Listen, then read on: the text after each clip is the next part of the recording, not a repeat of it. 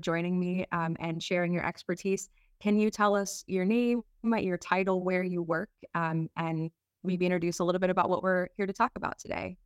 Great. Thank you, Leslie. So I'm Star Hardison. I'm with the Department of Defense Chief Information Office. I'll say DoD CIO from now on because it's a lot to say. Uh, I specifically work in the Workforce Innovation Directorate. And within that directorate, I am the governance and policy chief. So I get to do the interesting work of writing the workforce policy, the cyber workforce policy, and then um, other other areas, uh, interactions uh, with Congress, GAO, um, the DoD Inspector General, just to name a few. So it's a very interesting niche uh, that I'm in. Yeah, but it's very impactful. Like while it's niche, the cyber workforce specifically has been a struggle not just for DoD but for every federal agency, and I think for commercial companies too.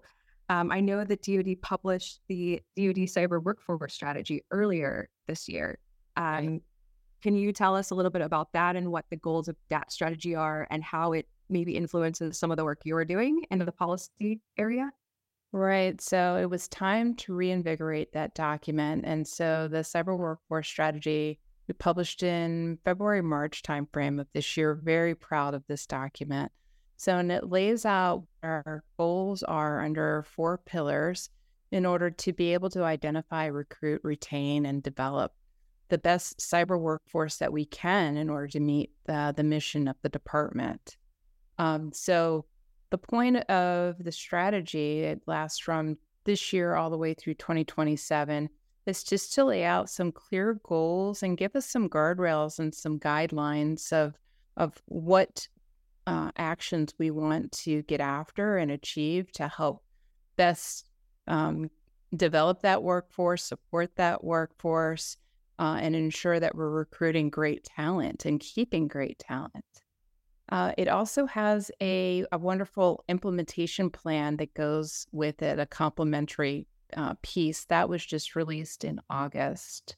And so, as you know from your time in uniform, you'll see strategic plans released and they become these wonderful documents and sometimes they don't actually um, get implemented they don't get executed so we added this implementation plan to go with it in order to no kidding outline what are all the actions that we want to take assign some clear offices of primary and and coordinating responsibility to get after this um, we have broad support from across the department. So we have um, the other principal staff assistants that are on board with this, the Undersecretary of Defense for Personnel and Readiness.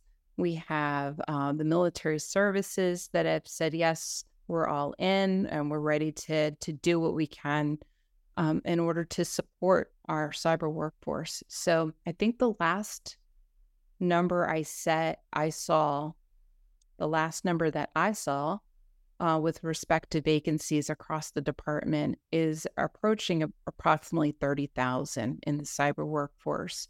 So when you see a number like that, you say you we've got to we've got to do something. And so having this strategy, having this implementation plan, and then having this broad support across the department means that we we can hopefully chip away at what that vacancy looks like and get us back to a number that has that's smaller that's much smaller it should be smaller so that um, so that we're we're able to do the mission that we've been uh, charged to do. Yeah no that's uh, wow 30,000 and, and that seems you know on par with everyone else in the world struggling to find that cyber talent. So before talking about your 8140 and the, the current initiatives, um, let's talk briefly about 8570 and what that was supposed to get after and how we're how you you know DoD has now moved to 8140 so we can like kind of walk through that transition because I don't know at least I've not heard in circles people talking about the impact of 8140 I think maybe it's been talked about for so long like maybe a decade at this yeah. point and people either forgot that it was happening or now that it's out, don't think there's a change. So, can you talk about what 8570 was um, and then maybe introduce 8140 and, and we can talk about how 8140 is different from sure. 85. Sure, sure, sure. So um, 8570 is an oldie but goodie. I want to say it was released in approximately 2005. I think I was still in the Navy then. I think I was just a, a very junior lieutenant commander back then. And I remember I remember it because I was in the Navy's um, CIO office at the time of their N6 and had the opportunity to implement it from that perspective. So 8570 um, its title was the Information Assurance Workforce Improvement Program, and it was a manual. So, and it gave the department um, direction on how to ensure our information assurance workforce was qualified to do the the work that they were assigned to do. So it was um, two broad categories. We had managers and technicians, and at various levels within those categories, levels one, two, and three being level one being um, entry level and level three being quite experienced. And so we laid that out and required that there be certifications with those different de- designations. I so if you were information assurance technician level one, then you would need to have a certain certification, a civilian certification, in order to be qualified to do the work that you were assigned to. And so those were certifications like A plus and Security plus and Network plus and and so CCNA and so forth. And you know, not to to give any favoritism to anyone any one vendor, um, but uh, those those certifications required in order to be in those positions and doing those work is a requirement for military. It was for civilian and for contractors, and so within a certain period of time of encumbering a position, if you didn't hold that cert- certification, you were required to to get it. So, but very narrowly focused information assurance workforce. And so now you fast forward to um, 8140 manual, uh, which is broadly focused on the entire cyber workforce. And so, and that's evolved over time. You know, that's uh, 18 years between the release of these two different documents. And so the focus there is still on some sort of a qualification, but on a broader set of the workforce. So it's the cyber IT, cyber effects, cyber intelligence, um, AI, and cloud and software engineering. I think I got all of those. And and with that, um, there's a requirement still to have some sort of a, a, a credentialing and I'll say that word or qualification is probably the better word. But the qualification isn't so much hinged on you have to have this one certification and you have to go to this one vendor. We've given the department broad flexibility now. So if you have been trained in it and can show that you can do the work, then you can be qualified. If you have education, you've gone to a college, you can be qualified. Um, if you have, uh, so you, if you have the certification, that's still valid too. You could be qualified. And if you have just the straight out experience, say you're the the person that gets behind the computer and YouTube's their video, their video their way through everything and knows how to do the work and can show they can be do do the work, then you're qualified too. So um, so the the main difference is 8570. 8570 very much focused on the information assurance workforce. 8140 more broadly on the entire cyber workforce while giving more flexibility on how you can get that level of qualification to do the work. Okay, and that is a great segue into the, I guess, com- I don't know if it's a document, um, but the DCWF, the framework that outlines all of the work roles that you're talking about these, you know, IT professionals or the effects or the the intelligence. So can you talk us through what the DCWF is and how it relates to 8140? Sure. So um, in order to be qualified in all of these different positions, somewhere, somehow it has to be written down. And we wrote those qualifications, those knowledge, skills, abilities, and tasks in the Defense Cyber Workforce Framework. And so there's a coding schema, and I believe there's about just over 70 cyber workforce codes now that you could be qualified to. Um, every person can have up to three cyber workforce codes assigned to them. And so, and again, you have to be knowledgeable and capable to do the work in those work role codes. So um, again, they're they're categorized into those those different areas that I mentioned before: cyber IT, cyber security, cyber effects, uh, Intel, data AI, and software engineering. And so, like, I have one of them in front of me. So, as an example, let's say you're a, an ISSM, an Information Systems Security Manager. The work role code with that is number 722. And so, if you go to our Defense Cyber Workforce Framework, you can look up what the knowledge, skills, and abilities are for that, and then how you can be qualified in that in that area with with respect to education, uh, training, and, and or experience. How can like uh, from a contractor perspective, because contractors have to be qualified on the first day of the contract, and since this is new, there's no like precedent for what's acceptable. How do contractors specifically demonstrate their qualification against this like matrix of qualification requirements. Right. So um, there's a few things. First, uh, I'll back up with respect to 8140. There's a grace period. So I, we we knew that we couldn't release 8140 on day one and say, okay, everybody be qualified.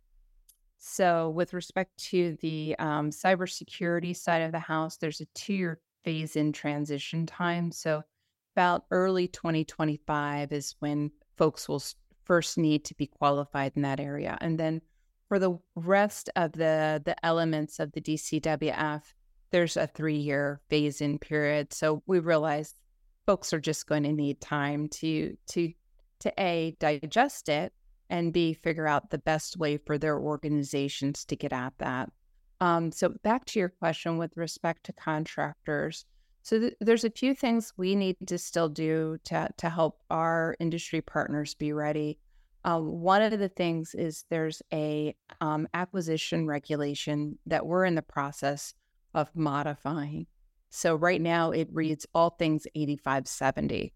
And so right now I can't hold industry accountable to 8140 standards yet because the acquisition regulation doesn't outline that just yet. So we're working on that right now to ensure that all that 8140 language is included in the acquisition regulations.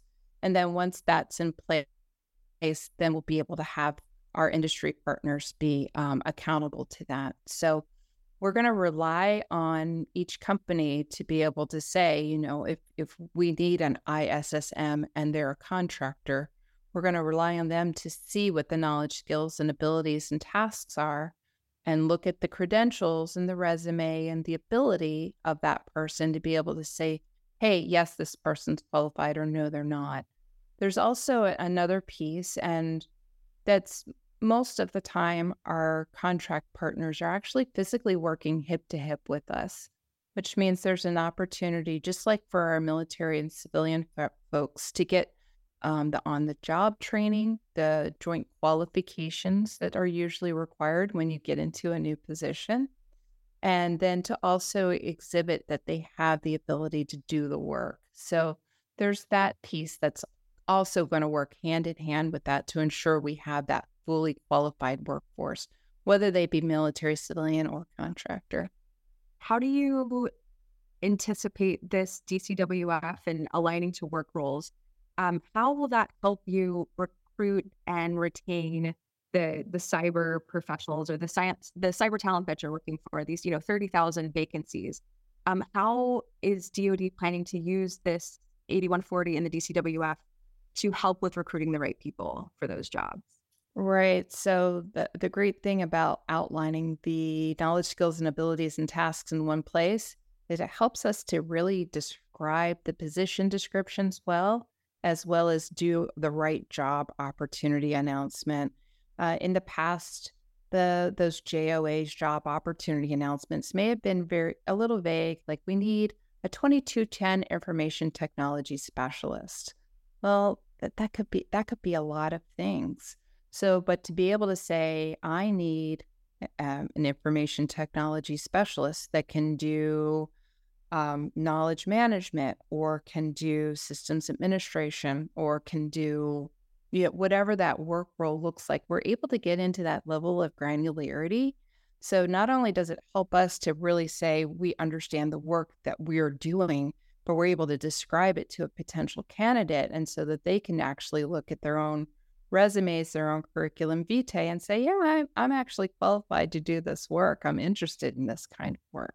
Yeah, I, I think that's um, totally helpful because I'm, I'm actually using the NCWF, the NICE framework, to help with, you know, postings at, at my job to make sure that I'm getting the right people with the right qualifications. So I think that is going to be immensely helpful, um, making sure that you get the right people and that they're applying for the job that they think they're applying for. Um, yeah. It's bait and switch sometimes, or you know, you think you're getting into one thing and it's something else. Um, oh. Do you have and and I'll let me wiggle into right quick because you brought up something the NICE framework.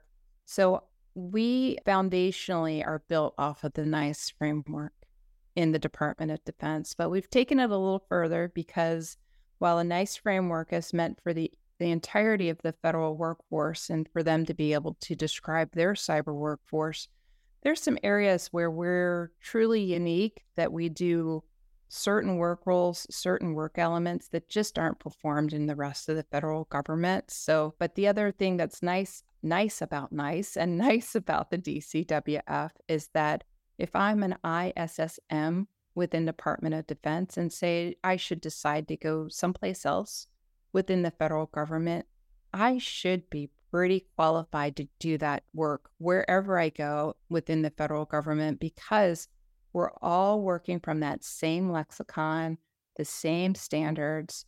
And so we should be pretty interchangeable and plug and play throughout the workforce. Now, while ideally I want to retain every person that comes in the door. So if you're a great talent, we want to keep you. But at the same time, if there's an opportunity for somebody to grow and develop in another part of the federal government, they should be able to do that easily and be able to take their work role coding with them and say, I'm, I'm already a 722. I can do this work. I did it here. It's very much like what you're doing here. Very solid point. I totally missed because I've, I've been so DoD centric that I forget that the civilian agencies sometimes have different lingo uh, entirely. So being able yeah. to create a lexicon across the entire federal government is incredibly helpful. Do you have um, an anticipated timeline on the acquisition regulation update just to give people something to track uh, for a timeline? Because you said that, you know, maybe early 2025 for contractors to expect this, but if we could, you know, track a regulation, that would be, you know, more not more helpful, but you know, something that we can hang our hat on and say, oh, we're tracking this. You know, we see that it's moving along. Yeah, that's a good question. So that's a um, that's a, a piece that doesn't move fast, um, but we are are working um, closely with our our partners in the acquisition and sustainment side of the Department of Defense to get that in that language into regulation. I, hmm, gosh, I think I don't think I have a firm date yet. I want to say within the next year, um, because it it it not only do we have to work within DoD, but we also have to work outside of DoD um, in order to get this into the acquisition regulation. So it it's it's not a fast moving train, unfortunately. So um, so contractors uh, should not expect to see this language until the DFARS is updated with this requirement. Right. So we are working right now on a, a bit of a crosswalk to to say, um, dear dear industry partners, uh, 8570 used to say this, and parts of 8140 are somewhat similar, and so the pieces that say 8570 are are this within 84, 8140. So continue to do these things that look like 8570. And then once we can broaden that to include all of the changes, then we'll we'll get that into regulation. But that at least will be the the interim fix until we can get the whole thing into regulation.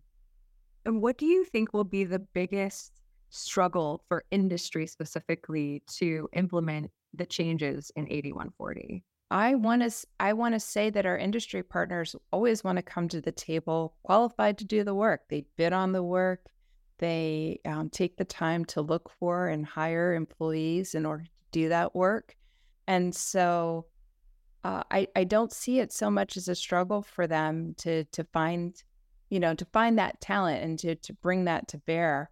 Um, there, you know, there may be some pieces that are a little more challenging. So it's it's not just the information assurance workforce; it's everybody.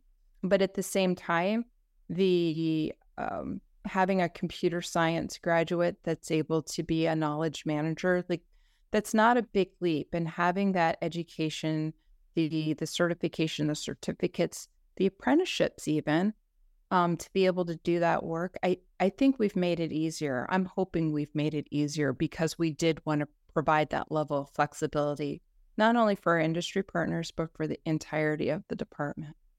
Correct me if I'm wrong, or I I feel like DoD was the only federal agency that had this really hard and fast certificate requirement with 8570.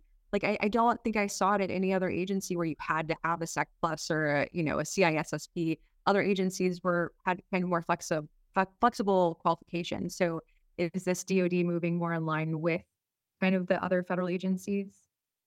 I think it's us just being responsive to what reality was actually showing us is that if you had um as an so I'm I'm I'm a Navy veteran, so if you had a sailor that went to an A, C, a school or a C school where they learned a lot of this information in their in their training in order to be an information technology specialist, to have them go back and and take a course that may have been um, somewhat expensive and then sit for a certification exam seemed redundant and seemed like a waste of their time. Like, I already know this information and let me show you I can do it.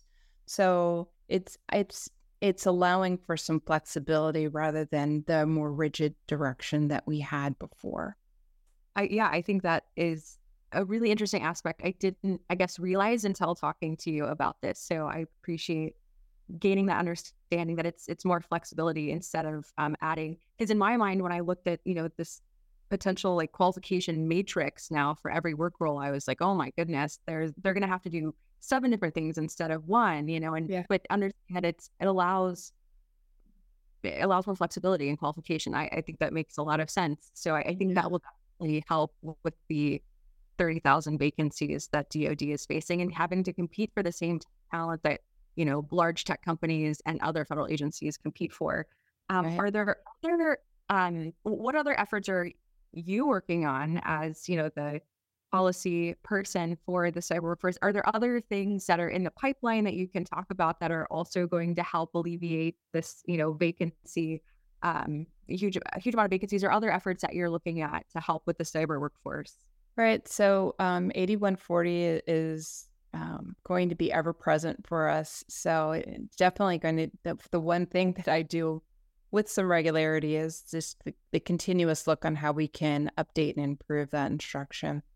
Uh, a piece of DoD CIO that um, that I don't want to say broke apart, but we we saw that there was a need for a more concentrated effort was with the stand up of the chief data and artificial intelligence officer. So there's a lot of pieces that are missing now that they've stood up. And so just ensuring that um, that they're included in all of the policies and that uh, as we're define further defining what is the artificial intelligence workforce, what is the data workforce, what are the work roles that look that are associated with that, just being a good partner with them and then ensuring that ensuring that the pieces involved with them are included in our policy. No worries. Yeah. Is there anything else that you want to talk about um, about any of these topics that we haven't, like an angle thing or something that we haven't really addressed or that you think is interesting that people or industry would be interested in? You know, the Department of Defense is very much interested in having the best and brightest uh, in our cyber workforce. And so we we look at it from various angles from from kindergarten all the way through um, the doctorate level so we're We're interested in partnering with academia. We're interested in partnering with the local kindergarten class. We want to make sure that um, that everybody has broad exposure to the fact that the Department of Defense has a cyber workforce, that that, that workforce exists in uniform, but it also exists as a civilian, which I, I find many of my civilian counterparts don't realize that there's a civilian piece to the Department of Defense workforce. And so we're interested in exposing as many people as we can to what we do how exciting our missions are, how important our missions are. And and we would we would love to we would love to have as many people who are interested in this kind of work come and be with us, whether they come with us for a short period of time as a reservist, whether they come as an industry partner through an exchange program, or whether they come to us through some sort of a pipeline like our cyber scholarship program where they they earn a degree through us and then they get employed by us. So there's um, there's we have a, a large swath and wide variety of programs available to identify, recruit, retain, and develop that workforce. Um, and um, the department is keenly interested in having that strong defense cyber workforce. And so, really thankful for the opportunity to be here today. And thank you for your interest in all that we're doing. Yeah, no, thank you for sharing all of this. I have some maybe gotcha questions do you have a website or um, a place people can go to find out more uh, specifically about the cyber scholarship? Like I, I, recall learning about it when I worked in DoD CIO, but I don't think I've ever met anybody who has done it. Um, where can people go who might be interested in in something like that? Right. So if you go out to our cyber.mil website, so cyber um, Charlie Yankee Bravo Echo Romeo dot mil M I L Mike India Lima uh, that's our website. There's a link to our cyber scholarship program. It explains uh, what the program is, it explains when the application period opens. And uh, I think we even have a few testimonials out there from students who have applied for and, and then subsequently been hired, applied for the scholarship, and then have subsequently been hired by the department. Um, yeah, thank you for your time. This has been really helpful and congratulations on, you know, becoming a civilian because, you know, we were contractors together. So yeah, it's great that you've, you've uh, become a real boy now, as uh, Pinocchio would say. Welcome to Defense Tech Cast, your deep dive into CMMC, CUI, and all of the cybersecurity hot topics affecting the defense space today, brought to you by clearancejobs.com.